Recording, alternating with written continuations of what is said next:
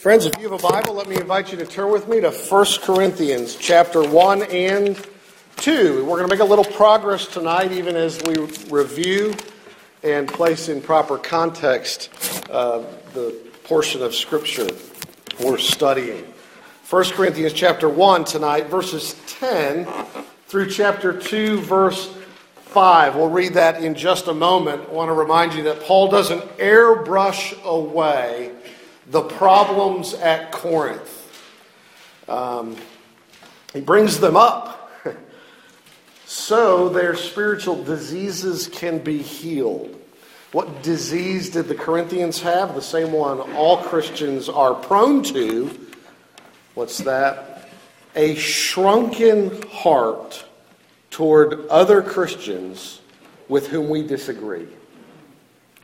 Uh, Paul had to tell them, you remember, stop saying, I follow Paul, and others, I follow Peter, and others, I follow Apollos, uh, thereby raising yourselves up while you look down your nose at other Christians. It's not here an issue of whether one side was a true church and the other was a false church. It was all a true church, but there was a party spirit, a, a partisanship at work, and people were aligning themselves with particular ministers and against, most importantly, against other true gospel ministers and their followers so that the body of Christ was becoming like a, a piece of clothing that was being ripped, torn, and shredded. And so here's what he says to them. We haven't looked at the whole of it yet. So let's go back and hear the argument of what Paul says to them about it and how he intends to see them healed of this riff. 1 Corinthians chapter 1, beginning of verse 10 through chapter 2, verse 5. This is the Word of God. I appeal to you, brothers, by the name of our Lord Jesus Christ, that all of you agree, and that there be no divisions among you, but that you be united in the same mind and the same judgment. For it has been reported to be me by Chloe's people that there is quarreling among you, my brothers. What I mean is that each one of you says, I follow Paul, or I follow Apollos, or I follow Cephas, or I follow Christ. Is Christ divided? Was Paul crucified for you? Were you baptized in the name of Paul? I thank God that I baptized none of you except Crispus and Gaius, so that no one may say that you were baptized in my name. I did baptize also the household of Stephanas. Beyond that, I do not know whether I baptized anyone else. For Christ did not send me to baptize, but to preach the gospel, not with words of eloquent wisdom, lest the cross of Christ be emptied of its power. For the word of the cross is folly to those who are perishing, but to those who are being saved, it is the power of God. For it is written, I will destroy the wisdom of the wise, and the discernment of the discerning I will thwart. Where is the one who is wise? Where is the scribe? Where is the, the debater of this age? Has not God made foolish the wisdom of the world? For since, in the wisdom of God, the world did not know God through wisdom, it pleased God through the folly of what we preach to save those who believe. For Jews demand signs and Greeks seek wisdom, but we preach Christ crucified, a stumbling block to Jews and folly to Gentiles. But to those who are called, both Jews and Greeks, Christ the power of God and the wisdom of God. For the foolishness of God is wiser than men, the weakness of God is stronger than men. For consider your calling, brothers. Not many of you were wise according to worldly standards. Not many were powerful. Not many were of noble birth. But God chose what is foolish in the world to shame the wise. God chose what is weak in the world to shame the strong. God chose what is low and despised in the world, even things that are not, to bring to nothing things that are, so that no human being might boast in the presence of God. He is the source of your life in Christ Jesus, whom God made our wisdom and our righteousness and sanctification and redemption. Therefore, as it is written, let the one who boasts boast in the Lord. And I, when I came to you, brothers, did not come proclaiming to you the testimony of God with lofty speech or wisdom. For I decided to know nothing among you except Jesus Christ and Him crucified. And I was with you in weakness and in fear and much trembling. And my speech and my message were not in plausible words of wisdom, but in demonstration of the Spirit and of power, that your faith might not rest in the wisdom of men, but in the power of God. Amen. This is God's word. Let's look to Him in prayer. Our Father in heaven, we pray that we would um, we would taste and see that the Lord Jesus is good. Show us Him, what He's done for us, and by this word, shape us in the ways you desire for your glory and for our good and for the well being of your whole church. We ask it in Jesus' name. Amen. Well, friends, that's our second time through chapter 1, verse 10 through the end. First time to pick up chapter 2, 1 to 5, but I wanted you to see that it's all part of a whole, and we'll see that more and more as we go along. Paul speaks of his preaching at great length and in any number of places along the way in this passage. He talks about preaching Christ. One of the biggest fears that people regularly say that they have, top of the charts, is the fear of public speaking. The desire to be listened to with respect is strong. It makes us anxious how it'll go uh, former professor at Bethel Theological Seminary, Dr. Clarence Bass, early in his ministry in a church in Los Angeles, uh, thought he had done quite well after a sermon. And so he stood near the door greeting people on their way out as they left the sanctuary, and the remarks about his preaching were complimentary. That is, until a little old man came up and said, You preach too long. Dr. Bass, he wasn't fazed by the remark, especially in light of all the positive comments. You didn't preach loud enough, came another negative comment. It was from the same little old man. He thought that was kind of strange that the man had come through the line twice, but when the same man came through a third time and exclaimed, You use too many big words, that called for some explanation. So he asked a deacon, You know, what, what is it about this guy? Do you see him? And, and the deacon said to him, Oh, oh, him? Don't pay any attention to him. All he does is go around and repeat everything he hears. Ouch, right?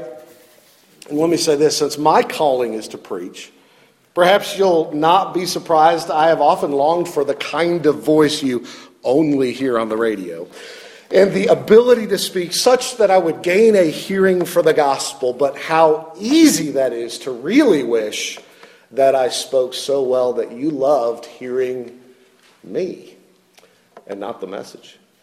Some of my favorite preachers alive today are men like Sinclair Ferguson and Alistair Begg. You may know him from, I think it's Truth for Life on the radio. Part of the appeal, I'll admit, is the deep Scottish brogue they have. It's absolutely delicious. I think I could sit and listen to them simply read the phone book. In my early days of preaching, I once practiced an entire sermon. Yes, preachers practice their sermons. I preached the whole thing to myself with my best Scottish brogue, you know, in the in the Star Trek beam me up Scotty engineer, you know, as only he could respond to Captain Kirk, kinda of a way. And then I tried to revert back to English in my practicing, and I kept slipping into Scottish brogue. And literally, we prayed that I wouldn't go into the pulpit and bring that fake accent into it. I often pray things like, Lord, keep me from saying something stupid and making a fool of myself. That's a very self centered prayer, but I prayed it a lot. I've also prayed more noble prayers at times. Lord, keep me from saying something untrue and so dishonoring you and your word. It's a humbling thing to preach the gospel. And in our text, Paul says a lot about preaching the gospel, about what he preaches and how he preaches. But his aim, I want you to see this, is so that, at least in his writing here, is, is so that they will actually be, be knit together, that that cloth won't be torn apart, but well, will be mended and repaired. That was his word back in verse 10 when he said, I want, I want you all to agree that there be no divisions among you, but that you be united in the same mind. That word divisions, he, he doesn't he, he doesn't want them torn apart, but he wants them to be united, to be mended, to be knit together. It's the word used of a fisherman who repairs his nets so the fish don't get through every time he goes out. And we need to do that, he says, in our relationships. But how do we do that? And why do we do that? And like a good pastor, for their healing, he points them to three major things. I want you to see the forest here, not the trees. He points them to Christ verses 10 through 29. And what they have in Christ, verse 30. And then he points them to his own preaching of the cross, chapter 2, 1 to 5, all designed to bring them together. And I want you to see how he does that. So, in the first place, I want you to think by way of review, we're going we're going to flash through it. Chapter 1, verses 10 through 29. Consider, Paul says, Christ on a cross and then live in light of that. So, so he says, here's how you aim at um, harmony in the body of Christ. You ask yourself this question, verse 13 Is Christ divided? Is he split? Is he chopped up and parceled out? Uh, no, that's absurd. Uh, there is only one head and so, therefore, there is only one body, is his point. The emphasis here is our spiritual unity in Jesus, to see that God has already aligned us all under Jesus, who is one head of one body, one king and one head of his church, in whom alone we already have unity. So, quit acting like there, that Christ has many churches. But sadly, of course, and often we do act as if the one church is divided. We live as if we're two families, or ten families, or a thousand families instead of one family. And when we do, that's foolish, it's silly, it's ugly, and it's dishonoring to Jesus. Living that way, friends, doesn't make us more than one family. It means we're a dysfunctional family but we remain family. There's only one Christ. Contemplate that, friends. Then he asked the question Was Paul crucified for you? Again at verse 13. I mean, did somebody other than Jesus die for your sins? I didn't, said Paul. Quit saying you follow me. And so we saw that partisanship is dishonoring to Christ who died for us. He's the only one who did. Therefore, we're on the same team. We have one Christ, one cross, and we've all been baptized, he goes on to say, into one church, into one name, the name of the Father and the Son and the Holy Spirit. So I want to say this we need to be, Paul is saying, large hearted like Jesus, with our arms open wide to the whole body of Christ. There needs to be room in our hearts for every last believer. Those whose doctrines we can't stomach, whose personalities we can't stand, whose worship preferences we find shallow or wacky. Are we large hearted? And then Paul reminds us of more things uh, of the cross of Christ, which is the wisdom and the power of God for salvation, verses 18 and following. And he says, It was by the power of the cross, not the wisdom of man, that you are being saved. In other words, Paul is, because the Corinthians, boy, they loved a good speaker who seemed really knowledgeable and said it well. And Paul is just cutting them off at the knees. Wisdom, the wisdom of man will never, ever, ever lead, lead you to God. And God has designed it in such a way that it cannot. But God's wisdom, which is Christ on a cross, can lead you to God and does lead you to God. So Paul says, I don't want you thinking the way of salvation is human knowledge and human wisdom. It's not and it never has been. But if you think that, is Paul's words, the way he's saying it, if you think that, then you'll be drawn, of course, to the brightest teachers, but all for the wrong reasons. And if the way to God is through human wisdom, we said last time, you know, then only the intellectually superior among us truly could be saved. I mean, is that 10% of us? Is it 50%? But this could exclude a good portion of this room, including the guy up here. But God's way of salvation is not through human wisdom, but through the cross. He does for us what we cannot do for ourselves.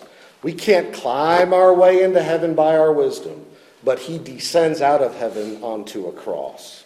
And it is power to save so that even stupid people can be saved. And then Paul highlighted the weakness of Christians, verse 25 and following. We looked at this last time. God didn't pick an all star team, He looked down at the end of the bench and He found not the very wise and powerful and noble, well, some of them but most weren't. They were considered the nobodies of the rest of the culture. And, and, and, and, Paul invites us to glory in that and reflect on it. In a, in a Roman Empire, we said, with 60 million slaves, without power and influence personally, and, and no nobility to be found among them, God said to them, You are important to me. You may be a nobody in this world, but you have a name known to Jesus.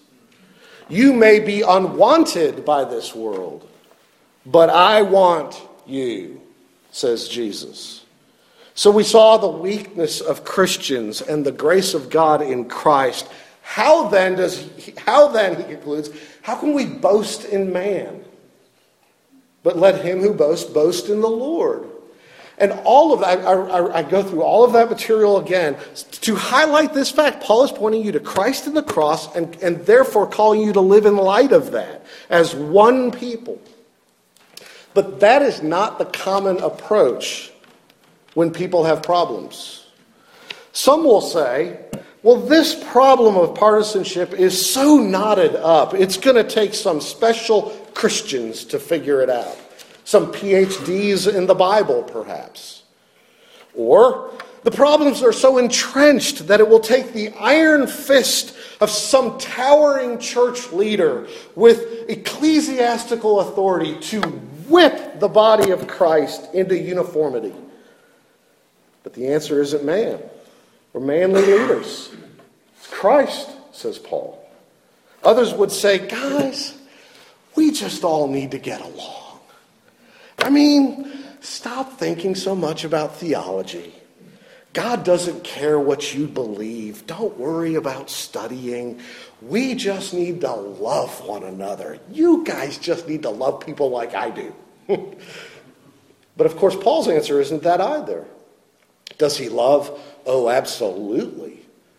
But not in contradiction to the truth. He says, he says not that we should care less about the truth, but more to ponder the implications of it, of there being only one king, one head, one Savior, one Lord, by whose one death we are made one people. Work that out, is what Paul is saying. Now, some Christians would say, no, no, no, what we need to do is, well, I mean, we hate to do it, but we have to make Christians feel bad. you know, push them out of a sense of guilt and, and fear that they'll get with the program. Tell them their salvation is in jeopardy if they don't, or shame them into embarrassment. But Paul has already told them, chapter 1, 1 to 9, that he loves them.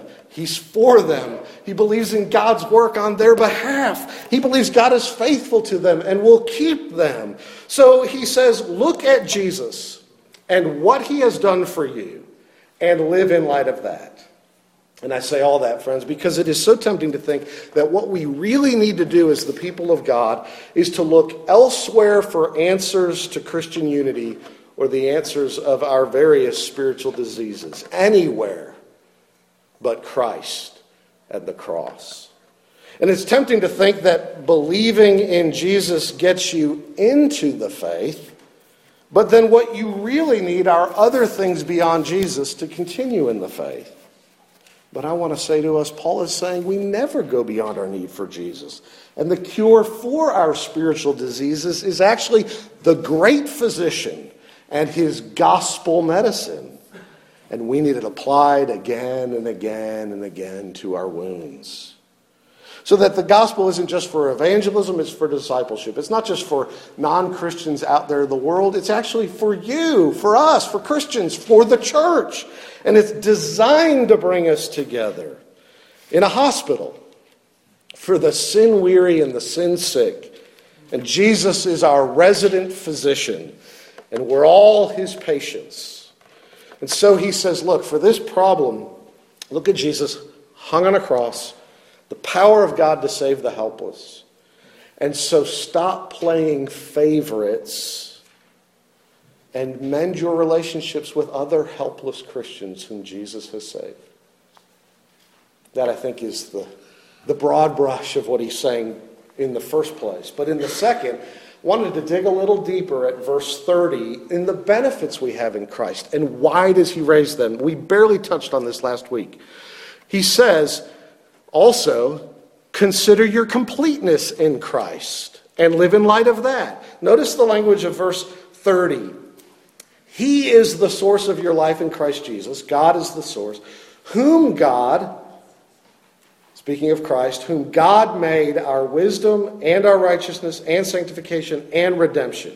Therefore it is written, Let the one who boasts boast in the Lord. Now look, he's saying all you need you have in Jesus. And why is he saying that?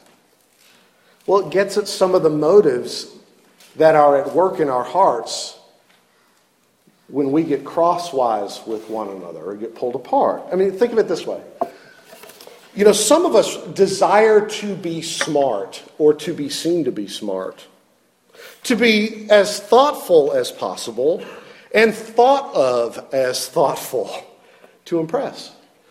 And if that's you, it's easy for you to align yourself with really sharp theologians who get it and against the theologically lazy and disinterested. Or to align yourself with thinking Christians instead of doing Christians. And Paul cuts you off at the knees. Christ is our wisdom. Christ is to you the wisdom from God. By the wisdom of the world, we do not know God. By Christ, who is the wisdom of God, we do know God, and He is our wisdom. So don't judge simple Christians, is what Paul was saying, and don't duck, run, hide, and distance from them. They can know God as intimately as you through Jesus. He is the only way to know God. He is the wisdom of God for us. But then there's a different kind of motive at work in some people, right? The desire to be right. The Reformed are really good at this to be righter than others who are so obviously wrong. It makes us feel good about ourselves to think that way. To feel like if I align with the right person, then I'm mm, personally right with God. And if this is you, if being right drives everything you do, shapes the way you relate to others, then I want to say a couple of things. On the one hand, being right is good. It's never good to be wrong. Of course. And believing right things about the gospel is vital to our soul. Absolutely. But hear me. If you think it is the believing of right things that saves you, then that is a relentless taskmaster. there is no end to that. You need to be right about everything. Or the one thing you're not right about could be your undoing, is what your conscience will say. And then you begin to crush others. If you think they're wrong, you can't be patient with them. After all, they're not trying as hard as you are to be right. Why aren't they? And why are they in my way? so Paul says there's this group over here squawking at that group over there about how right we are and how wrong they are, and not out of love, not out of a, a dear, tender spiritual care for their well being and soul, but frankly out of a burning desire to be proven right, to be righteous, so that I can feel that way about me. And Paul says to us like that, You already are righteous, and Christ is all your righteousness. And that is the cure, if that's what divides you from people.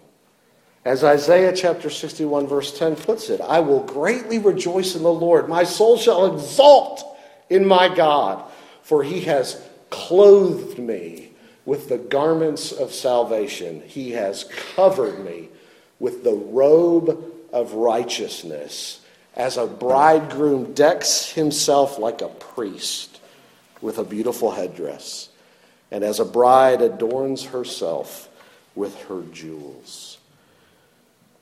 So, you see what God does? He, he puts us on a level playing field. We have no right, even if they're mistaken, about being righteous in Christ, or if they're ignorant of it, or they're immature, or they're confused, we have no right to write them off. no, if they believe in Jesus, we identify them as ours, because what belongs to them doesn't belong to them because of how well they know it belongs to them. but because it belongs to them, because it belongs to Jesus, and He shares all good things with His people. But there's another motive at work, right? The Apostle Paul says I mean, there's a desire to be set apart going on in the lives of people, and that can be divisive if improperly used. You know, some people really like to be different, to be unique, to feel included and to belong, to feel like they're in the inner circle if they're aligned with the right leader. But Paul says Christ is your sanctification. He set you apart. He set you apart for God and to God. You couldn't be any more in with God than you already are in Christ. You belong to God, and human strength didn't get you that. Jesus did. So also for all Christians. We might pause there and reflect that Paul distinguishes the gift of righteousness from the gift of, gift of sanctification in this text. Both are to be found in every believer because they're both in Christ. You can't be righteous in Christ without being sanctified in Christ. You can't have a right standing before God without belonging to God and being set apart with Him and for Him. So he distinguishes two different gifts, but he keeps them together in the one who receives them. You have these things in Jesus. And then he goes on to say, You also have redemption. There is a longing in the human heart to be free of the bondage of decay and sin which enslaves in this world, and to be rescued from all evil, and to live in the glory which is to come with a perfect soul, in a perfect body, in a perfect world, before the face of your perfect, loving Father.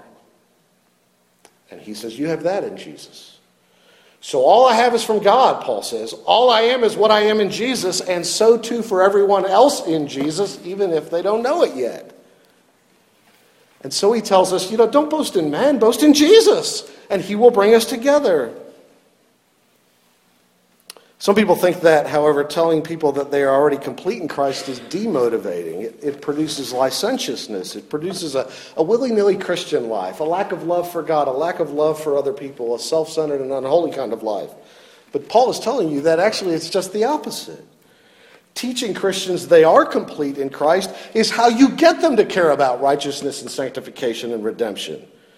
The driving agenda of this passage is that you have a problem. There's a real sin situation, the sin of pride and disharmony and broken relationships for which you are at fault. And his answer is not shape up or ship out, get it right or you're gone, but remember what you already have in Jesus. And everybody else in Jesus has that same thing. So when you're righteous in Jesus, and you're paying attention to that, beating others up for their unrighteousness loses its appeal. It doesn't build you up, you can't go any higher. It doesn't tear them down, they can't go any lower. Or we might say this when you co own a bakery with unlimited supplies of ingredients, giving away bread is no threat to your next meal. Therefore, Paul says, get along. Put, don't put one person above another. Let him who boasts boast in the Lord. That's unifying. And finally, Paul says, as we get to chapter 2, verses 1 to 5, he says, well, he said, consider your calling, brothers. You guys were nobodies. Then he says, now consider my preaching and how weak it was. But live in light of that. It's actually unifying to know this. When I came to you, brothers, chapter 2, verse 1, when I came to you, I didn't come to you proclaiming the testimony of God with lofty speech and wisdom, but I decided to know nothing among you except Jesus Christ and Him crucified. I was with you in weakness and fear and much trembling. And my speech wasn't with plausible words of human wisdom, but in demonstration of the Spirit. What is he saying? Paul's admitting, well, I wasn't really super brilliant when I came to you. And my delivery wasn't super convincing. Paul went to Corinth to preach. And Not Christ as a teacher, Christ as a philosopher, Christ as a religious leader, Christ as a miracle worker, Christ as a spiritual guru, Christ as a great example, Christ is one we could, we could enjoy having coffee talking about, you know, because it's some super duper philosophy. He came and preached Christ hung on a cross, dead, buried, and then risen and the Christ is the Messiah, God Himself in human flesh. The crucifixion is the heart of the gospel, friends. There are other things to be said, but it is vital and fundamental and basic. That's where Paul says my confidence is. Not in my words, but in that message. And I want to say this what a rebuke to me. I can't seem to stop trying to perfect the sermon I'm going to preach before I preach it. Hour after relentless hour, imagining, friends, you'll find this hilarious. Imagining that if I just get one turn of phrase a little bit better, smoother, in closer parallel, so it rattles off the tongue and clanks into your brain Oh, I just think that will win your faith in Jesus. And that, Paul says, is absurd. And I didn't come and speak to you. I gave you the truth plain and unvarnished. And I know you're impressed with great speakers. We all kind of like them. But I didn't do any of that with you, Paul says. And I want to say our American Christian culture doesn't think this way either, so we should all beware this is why we have celebrity Christians, right? We think that if we could just get the right speaker, then those who listen will really hear the gospel and really grow spiritually. So let's either get some famous preacher or let's get a famous celebrity or sports star, somebody who got converted and get them up front, or let's get somebody who's really funny and witty that everybody just loves to laugh with, and the effect will be what we're hoping for. Conversion and faith in Jesus. And Paul says, then you're trusting in man's work and words and not in God to do what only God can do by God's Spirit. But Paul says God will get his work done in his way. And our aim should be to do so likewise. Now, what is that? By being intentionally boring? No. I don't think that Paul means that. Or by being intentionally obscure? Well, I would hope not. But by being intentionally eloquent? No. But speaking plainly and clearly in dependence upon the Spirit of God to do what only the Spirit can do. And in an attitude, Paul says, of weakness. Now, he'd actually been beaten and thrown out of a whole host of cities. And I mean, he was a pretty worn out guy when he got there. They didn't find him to be much of, uh, to be an impressive preacher at all. But he also came with an attitude of, of trembling. He knew the great cause that he had come for and the heights of the message he had that no man could have thought of, and the sheer responsibility of saying it right. That God saves sinners by Christ on a cross to those who believe.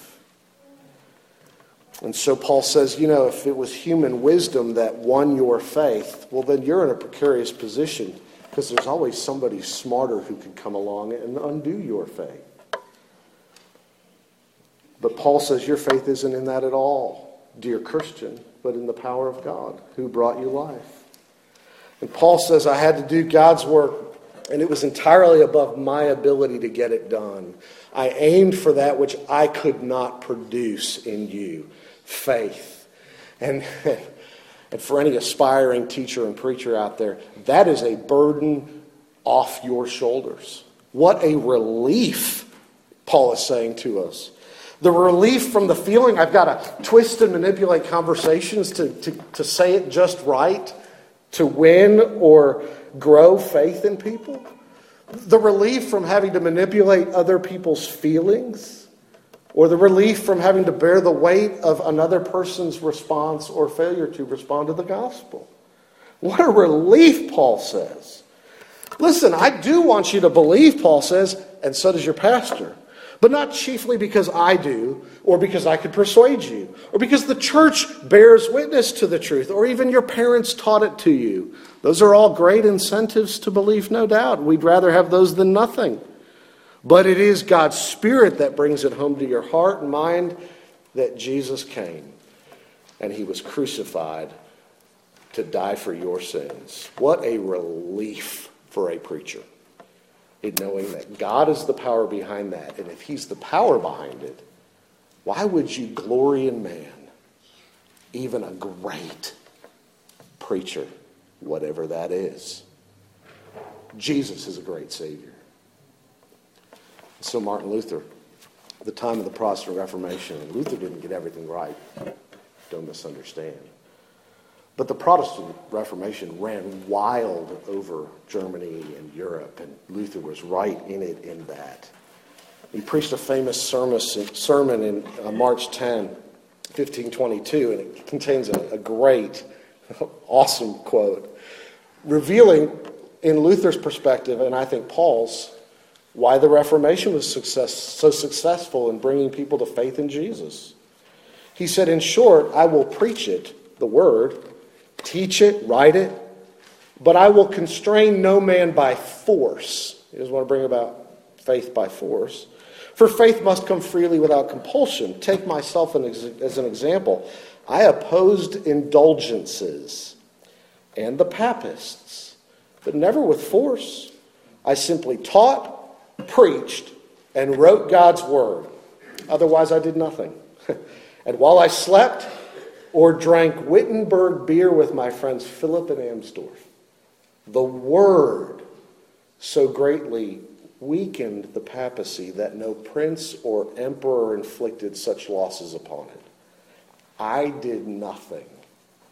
The word did everything. It is the word of the gospel that saves. So, let the credit for successful preaching be all the Lord's. Let him who boasts Boast only in the Lord, and don't ever use your pastor as an excuse for partisanship.